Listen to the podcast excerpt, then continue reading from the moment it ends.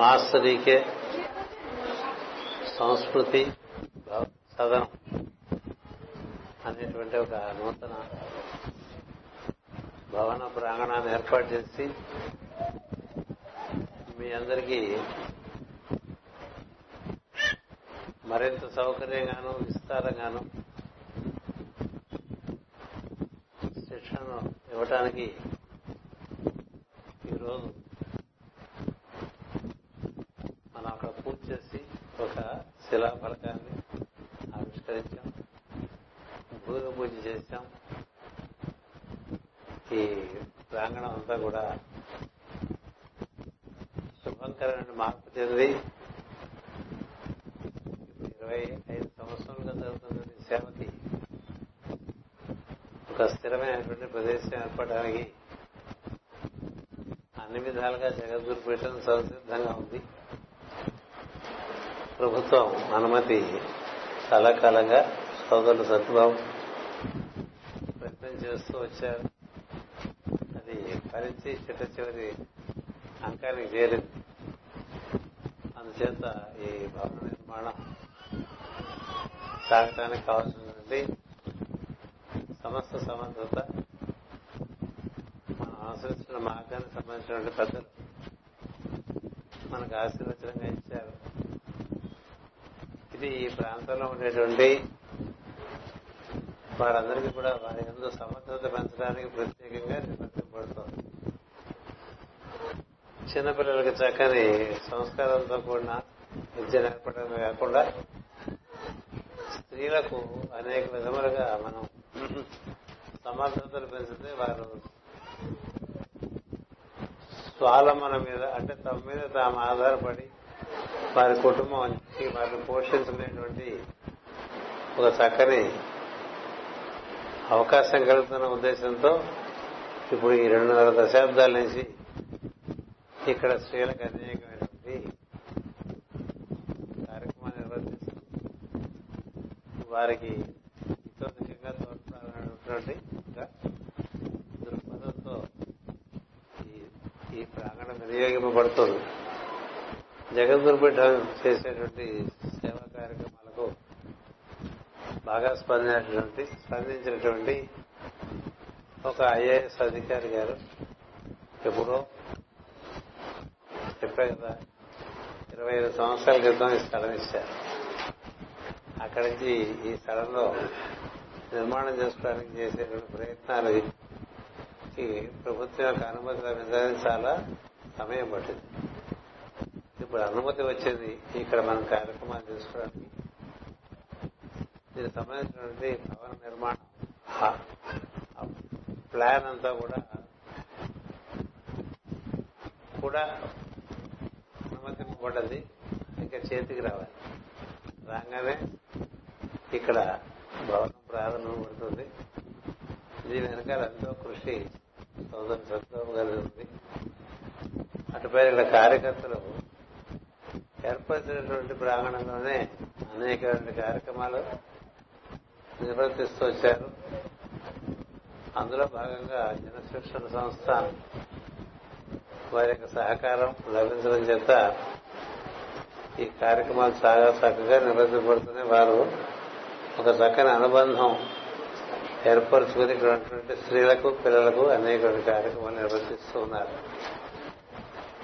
ఈ సందర్భంగా సందేశం అంటే ఉంది, మీరందరూ ఎంత సమర్థవంతులైతే అంత సంతోషిస్తాను నేను. ఎందుకంటే మంచితనంతో పాటు సమర్థత ఉండాలి. ఉత్త మంచితనం వల్ల ఉపయోగం లేదు. మంచితనానికి సమర్థత తోడైతేనే ఆ జీవితం చక్కగా వృద్ధి చెందుతుంది. కేవలం మంచి వాళ్ళుగా ఉండడం వలన వారికే వారు ఉపయోగపడలేరు, ఎవరికీ ఉపయోగపడలేదు. కేవలం సమర్థులై మంచివారు కాకపోతే స్వార్థపరులు అయిపోతారు. బాగా సమర్థత ఉండేవాడు స్వార్థపరులు అయిపోతే ఈ మిగతా వారినందరినీ వాళ్ళు బాగా పీడించుకు జీవిస్తూ ఉంటారు. అది మామూలుగా లోకరీతి. కానీ ఋషులు ఏం చెప్తారంటే సమర్థత ఒక రకంగాను, మంచిదనం ఒక రకంగాను, 2 రకాలుగా మనం బలం ఉంచుకుంటే మన జీవితంలో చక్కని వృద్ధి రావటం ఒకటి ఉండగా, రెండోది మనకి సంతృప్తి, సహజమైన ఆనందము, మనకి 10 మందికి మనం పనికొచ్చే విధంగా ఉండటం, ఇలాంటివన్నీ ఏర్పడతాయి.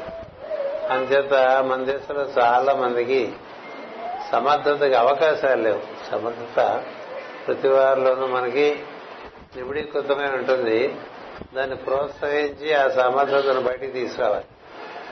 మేము మా రావణ్ కుమార్ చార్టెడ్ అకౌంటెంట్స్ అని మా చార్టెడ్ అకౌంటెంట్స్ ఆఫీసులో ఈ ఇల్లు ఊడ్చే పిల్లల తల్లుల పిల్లల్ని తీసుకుని చార్టెడ్ అకౌంటెంట్స్ చేయడం జరిగింది. అలాగే టైలరింగ్ చేస్తున్నటువంటి వారు వారి పిల్లలు చార్టెడ్ అకౌంటెంట్స్ అయ్యారు. అలాగే కిరాణా కొట్టులో పని చేసుకుంటూ కష్టపడుతున్నటువంటి వాళ్ళు వాళ్ళ పిల్లలకి చార్టెడ్ అకౌంటెంట్స్ లో మేము అవకాశం ఇస్తాం. బాగా మేము వారి యందు పెరిగేటువంటి అవకాశం ఉన్నప్పుడు వారికి అవకాశం కలిగించాలి. అందుకని మా దగ్గర టైలర్ల పిల్లలు, ఆటో రిక్షా డ్రైవర్ల పిల్లలు, తర్వాత స్వీపర్ ఉమెన్ పిల్లలు, ఇలా రకరకాల బాగా ఆర్థికంగా వెనకబడిన వారందరికీ కూడా చక్కని మార్పులు వస్తే వారిని మా కార్యాలయంలో తీసుకుని వారందరినీ చార్టెడ్ అకౌంటెంట్స్ చేయడం జరుగుతున్నది. దానివల్ల ఏం తెలుస్తుందంటే సమర్థతకి మన దేశంలో లోటు లేదు. దానికి కావాల్సిన సౌకర్యం ఏర్పాటు చేయాలి, కావాల్సిన సహాయ సహకారాలు అందించాలి. అందుచేత ఇతరులకు సహాయ సహకారాలు అందించడానికి అవకాశం ఉన్నవాళ్ళు అదే ఒక కార్యక్రమంగా బాగా జీవితాన్ని పండించుకోవచ్చు. ఇప్పుడు నేను సత్వంగా చెప్పారు, కొంత 1500 మంది యువతులకు వారిని స్వయం సమృద్ధి కలిగేట్టుగా ఇక్కడ కార్యక్రమాలు జరిగినాయి. అలాగే ఎంతో మంది పిల్లలు చదువుకున్న వాళ్ళు ఇంజనీరింగ్ చేయడం, పెద్ద పెద్ద ఉద్యోగాల్లో వెళ్ళడం కూడా జరిగింది. అందువల్ల మనకు కనిపించేది ఏంటంటే సమాజంలో కొంతమందికి కొన్ని సౌకర్యాలు లభిస్తాం. ఇప్పుడు ఇంజనీరింగ్ చదువుకోవాలండి, లక్షలు కట్టాలి. డాక్టర్ చదువుకోవాలనుకోండి, లక్షలు కట్టాలి. అందరూ లక్షలు కట్టలేరు. అందుకని ధనికులే మరింత ధనం సంపాదించినట్టుగా దేశం తయారవుతూ ఉంటుంది. ఒక వాళ్ళకి సమర్థత ఉన్నది, వారు నేర్చుకోవాల్సింది మంచితనం, మీరు నేర్చుకోవాల్సింది సమర్థత. బాగా సమర్థులైతే అప్పుడు మిమ్మల్ని మీరు పోషించడమే కాక మీ కుటుంబాలని, మీ బంధుమిత్రులని మీరు బాగా పోషించేది అవకాశం కలుగుతుంది.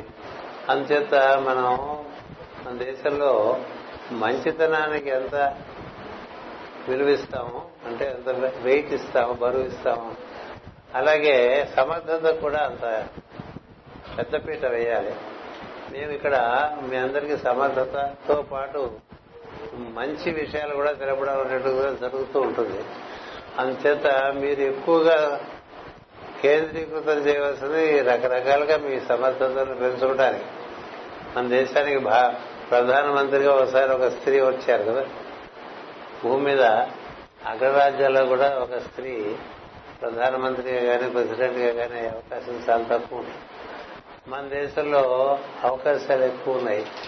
అందుచేత సమర్థత ఉండేవారు, ఆర్థిక స్తోమత ఉండేవారు, వారందరూ సమర్థత లేని వారికి, ఆర్థిక స్తోమత లేని వారికి వారికి సహాయం చేయడం అనేది జరుగుతుంటే అది మనం మహాత్మా గాంధీ కలలు కన్నటువంటి సోషలిజం అవుతుంది.